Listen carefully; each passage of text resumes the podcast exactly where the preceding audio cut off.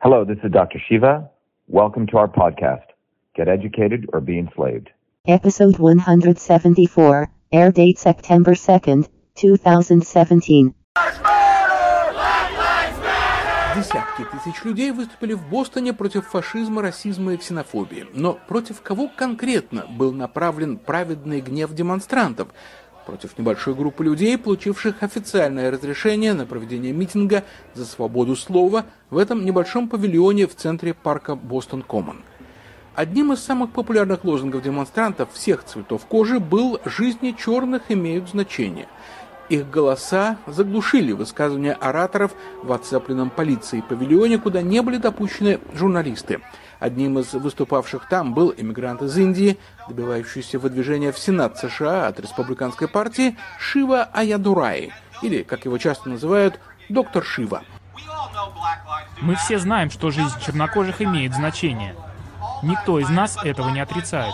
Жизнь каждого человека имеет значение, и жизни чернокожих тоже имеют значение. Жизни белых тоже имеют значение. Мы не расисты. В эксклюзивном интервью русской службы «Голоса Америки» доктор Шива сказал, что получил приглашение выступить на митинге в поддержку свободы слова два месяца назад.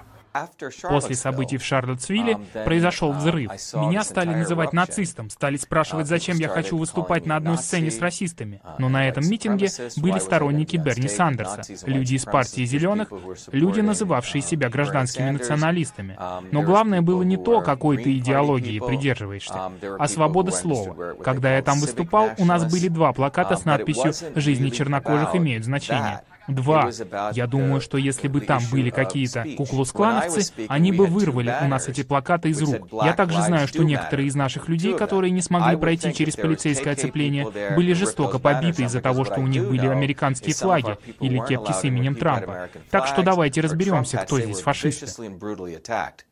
Шива Аядурай, утверждающий, что он изобрел электронную почту, рассказывает, что когда он учился в Массачусетском технологическом институте, принимал участие в борьбе с апартеидом в Южной Африке, помог организовать профсоюз работников студенческой кафетерии, а на выпускную церемонию пришел с плакатом «США вон из Ирака». Очевидно, что как цветной человек я не поддерживаю ни теорию превосходства белой расы, ни нацизм. Но я могу вам сказать, что делает Америку великой страной. Ее основатели устроили так, что человек даже с самыми отвратительными взглядами имеет право их высказывать. Это основа гражданского общества. В Америке каждый имеет право высказывать свое мнение. В других странах за это могут побить или бросить в тюрьму. Но, похоже, это начинает сейчас происходить и в Америке. Толпократия. Определенная группа людей людей сказала 40 тысячам человек, как надо думать. В субботу ситуация была близка к власти толпы.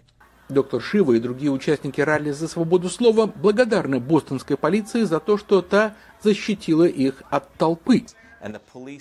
Полиция была великолепна. Однако кто-то приказал им не пускать к нам прессу и наших сторонников. Шива Аядурая также утверждает, что в районе павильона, где проходил митинг, были заблокированы телефоны, что сделало невозможным интернет-трансляцию. Он требует провести расследование происшедшего и рассматривает возможность предъявления иска властям Бостона. В ответ на нашу просьбу прокомментировать заявление Шивы Аюдарая из бостонской мэрии нам прислали лишь выпущенные накануне субботних протестов инструкции, где, в частности, говорится, что журналисты к участникам митинга за свободу слова допущены не будут. Дальнейших комментариев не последовало. Михаил Гудкин, Сергей Гусев в настоящее время из Бостона.